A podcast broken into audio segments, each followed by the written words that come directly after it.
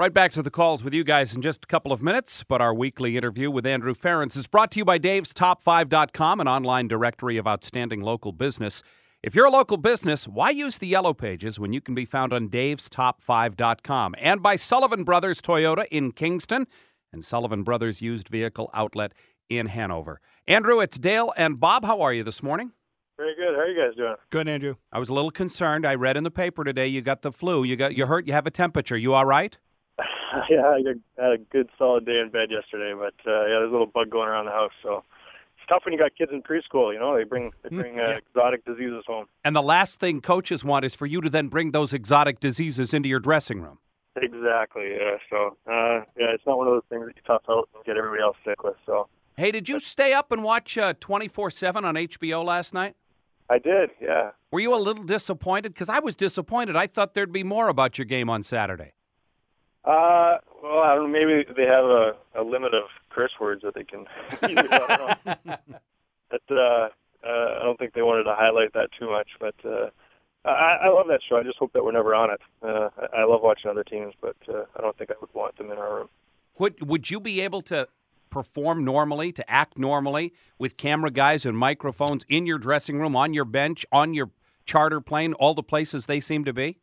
No, not at all. I mean, the filter that we'd have to put on our mouths, the stuff that comes out between guys, and, and the inside jokes that we've had for the last uh, four or five years uh, between a lot of us, it, it would, uh, I don't know, it, it, it, it, it couldn't be said out loud on TV. Uh, so it, it'd be tough. It'd be really tough.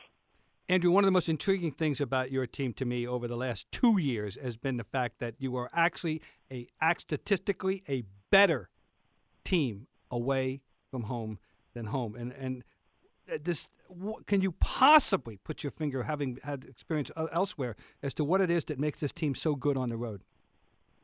Uh, well, the only thing I can think of is that you know really our, our game is based around kind of ugly. Well, not I mean, it's, it's kind of ugly hockey. It's tough. It's uh, uh, you know the fancier we get, the worse we get. Um, you know, so really when we play simple and we uh, uh, you know do all the really simple hockey plays, uh, we're at our best. And, and sometimes it's easier on the road when uh, you know you don't have anxious home fans, you know, waiting for uh, a quick goal or, Mhm. or uh, um, you know. It's just uh, that's the only thing I can think of. But it's not like we've been horrible at home. So Oh no no no! the- You're, you're, but, you're, uh, you're, but the, just the idea that you're as good as you are at home. But right now you're 12 6 and one at home. You're 10 and three on the road, and it was a comparable split last year. Uh, I'm just. I- I I think it's so commendable, and I just wondered, you know, if you, uh, you've identified one factor, there are always other road variables that the Bruins seem to overcome in a way that other teams don't. Yeah, I think it's. I think if it's one thing, it's keeping it simple. I mean, and, and you're really not trying to impress anybody on the road. You're really just uh, locking the other team down and, and playing, you know, the way we are good at, which is uh, you know, pounding and grinding and doing the same thing over and over again. The venerable Red Auerbach once said you can't coach height. Can you coach or instill toughness in a hockey player or a team, or is that something you're either born with or you're not? Uh, I think you can, but I think you have to do it early. Um, you know, I think that's what junior hockey's for. Uh, when you're around, you know, 16 years old or uh, all the way up to 20. That's when I was in the WHL. Um, you learn a lot in those years uh, about uh, about being tough and playing through things and and uh, sticking up for teammates. You know, all those little things. I think once you make the NHL, there might be a one or two year window, but you know, with, with anything else, I think your uh, uh, your mold is pretty pretty cut by the time you're into your third, fourth year of, of, of the NHL at least. Well, the reason I ask, yeah, well, the reason I ask that is I've seen Bruins teams that weren't tough and didn't stick up for each other, like this team obviously does, and I'm wondering how that how that came about. Was it just the right guys in the room at the right time? Was it management? Was it coaching? Was it inside each of the players involved? What happened? Well, I think the one thing they've done here is uh, obviously Peter has done a good job of, of getting the right personalities in the room because you can't have five guys on the team that are willing to do everything they can for the team and then have 15 that aren't or 10 and 10 or whatever the split is. You, you need every single guy to buy in or it just doesn't work. It really only takes, um, you know, two or three guys, you know, to, to drag down an entire team. It really does. It's amazing how how quickly, especially you know in, in, in tough times, uh, a bad apple can uh, just attract you know guys and, and, and just bring the whole room down. Uh, it, it happens quickly and and uh, it's just like a poison. So you know, one thing they've done good here is is get rid of some of the guys that had that and and bring guys in that weren't like that, and and uh, uh, that's essential, especially over the long term. I mean, for for as many years as a lot of us have been here, it's been a really great locker room, and, and uh, the season's too long to have you know bad apples and, and and guys that don't stick up for you or guys that you can't you know look across at in the room and know that they're gonna you know work their butt off every night for you. Do you ever, uh, in the course of a game or or practice, uh, see Chara do something and and say? I would just like to have that reach for 24 hours. uh, I, I have tried a stick a couple times in practice. uh, he he likes to joke around and give it to me. It's about three times as heavy as my stick. Hmm. um, he's uh he, he's got a real gift. You know, and the funny thing about Z is is I've known him since I was I think I was 17 years old. Played junior hockey against him, and then he worked out in Edmonton where I did uh, in the summertime.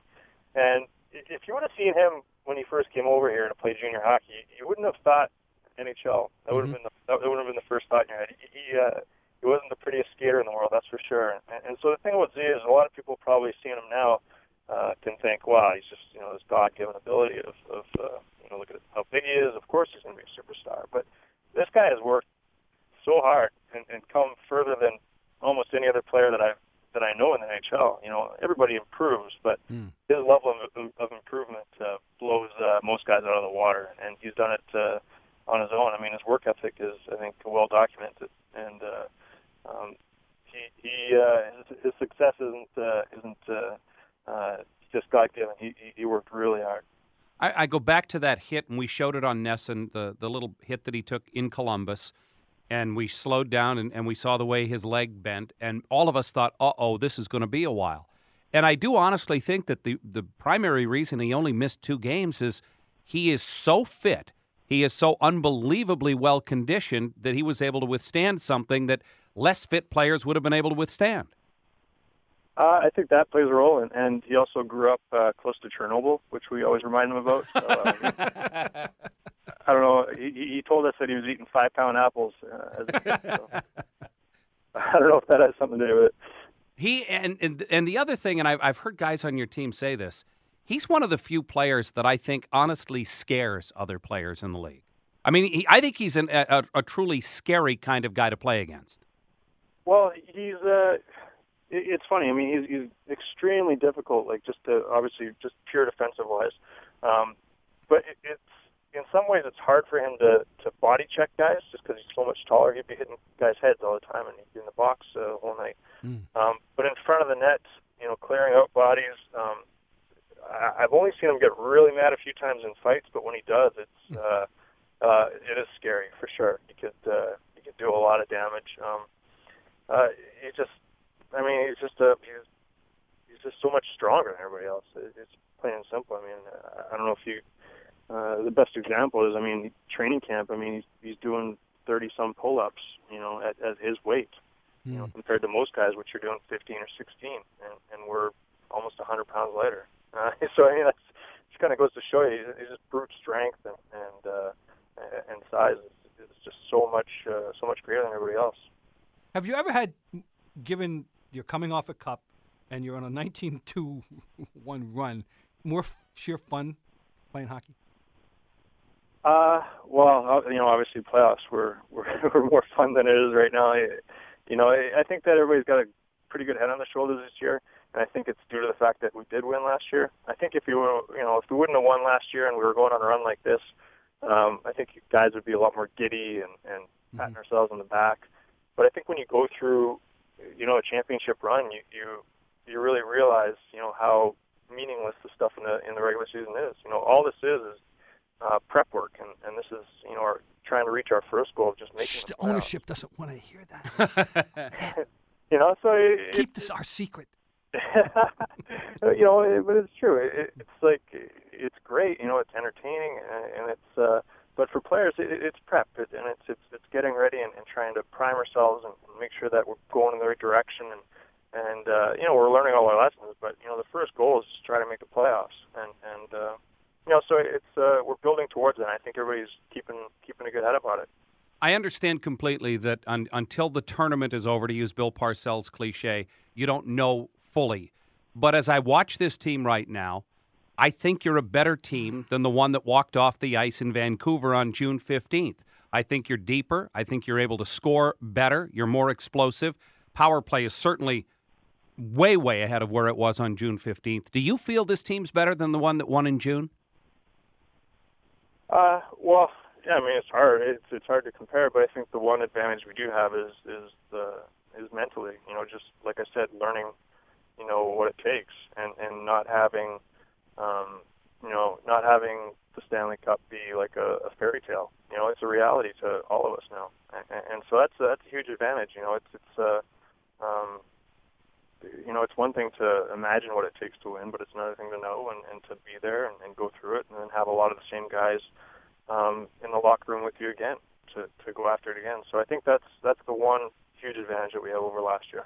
Players pay lip service to this notion that it doesn't matter who's in goal, we play just as hard, we feel we have just as good a chance to win. They don't always mean that. In your in in the case of this team, does it really matter to you which guy's in goal?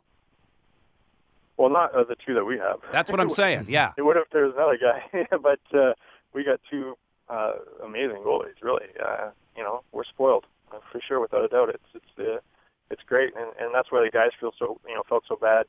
You know, last year Tuukka, you know, we're we were struggling uh, over the last years to, to get him some wins, and and uh, uh, and we felt awful because you know we'd play this great hockey, and then he'd go in net, and and uh, we couldn't score goals for it for the guy, and, and, and so. Uh, uh, the guys felt really bad about that because you know he he, uh, he he's a wonderful goalie as well. Yeah. I, I, I have to ask this question because I, I listen to Claude Julien and I and I watch him and he gets excited once in a while, but then I watch twenty four seven and I listen to, to John Tortorella. Is Claude Julien ever like that in the dressing room or on the bench? My wife asked me that yesterday. she was watching too. Um, I think every coach has you know has that uh, uh, that mode where they uh, you know, just kind of lose it. But I, I uh, you know, Claude's definitely one of the, you know, coaches that has done the least that I've that I've been with. Um, you know, and I think it's just, uh, you know, the one the one greatest thing that a coach can have is is just honesty. And uh, you know, I think guys say that with Tortorella, that, you know, he's like that, he's honest, but everybody handles it differently. Um, you know, I think Claude is honest, but he, uh, you know, he can he can just tell you. He doesn't have to, you know, lace it together with. Uh, uh, you know, all the swears and, and yelling and, and you know all that stuff. You know, he can get his message across in different ways. But um, there's definitely been games where we've uh, you know pushed him over the edge for sure. I uh, I hope that uh, you, you have a nice holiday. It's unfortunately not a long holiday break. Now this is kind of home for you most of the time anyway. Will you be going anywhere after the game on Friday? No, no, we stay here in Boston. We've got uh, um, a bit of a tradition. I think this is the fourth year. Um, my my family and I we go to, Street Inn and and uh, you know help you know do some decorating cookies and stuff like that there, and then we do uh, Boston Pops. We get the afternoon show with the kids, oh, good. and uh, uh, you know Christmas Eve we church and all that stuff. So yeah, this is, we got our traditions here in Boston. So this is, uh, we're here for good. This is actually one of the longer breaks we get uh, in my whole career. I think we get a whole three days off. So and then head out on the road for a few days. Yep, yeah, we'll off to Phoenix and Dallas for uh, for New Year's. Best of luck to you tomorrow night. Thanks for taking a few minutes, and Merry Christmas to you and your family. All right, thanks a lot, guys. Right back at you. Thanks, Andrew. Take care. That is uh, Bruins defenseman Andrew Ference as we say goodbye to NESN. Why am I not surprised that Andrew Ference and his family go to the Pine Street Inn yeah, and help out uh, as part of their Christmas tradition? Why am I not surprised? Because I'm not. Very interesting guy. Uh, he's a fascinating guy to talk to. Interesting guy. I learned. We know. I learned that. You know, with my limited exposure to the team last year in the playoffs, one of the things I got a sense of was, oh, this is not the ordinary, you know, standard issue jock.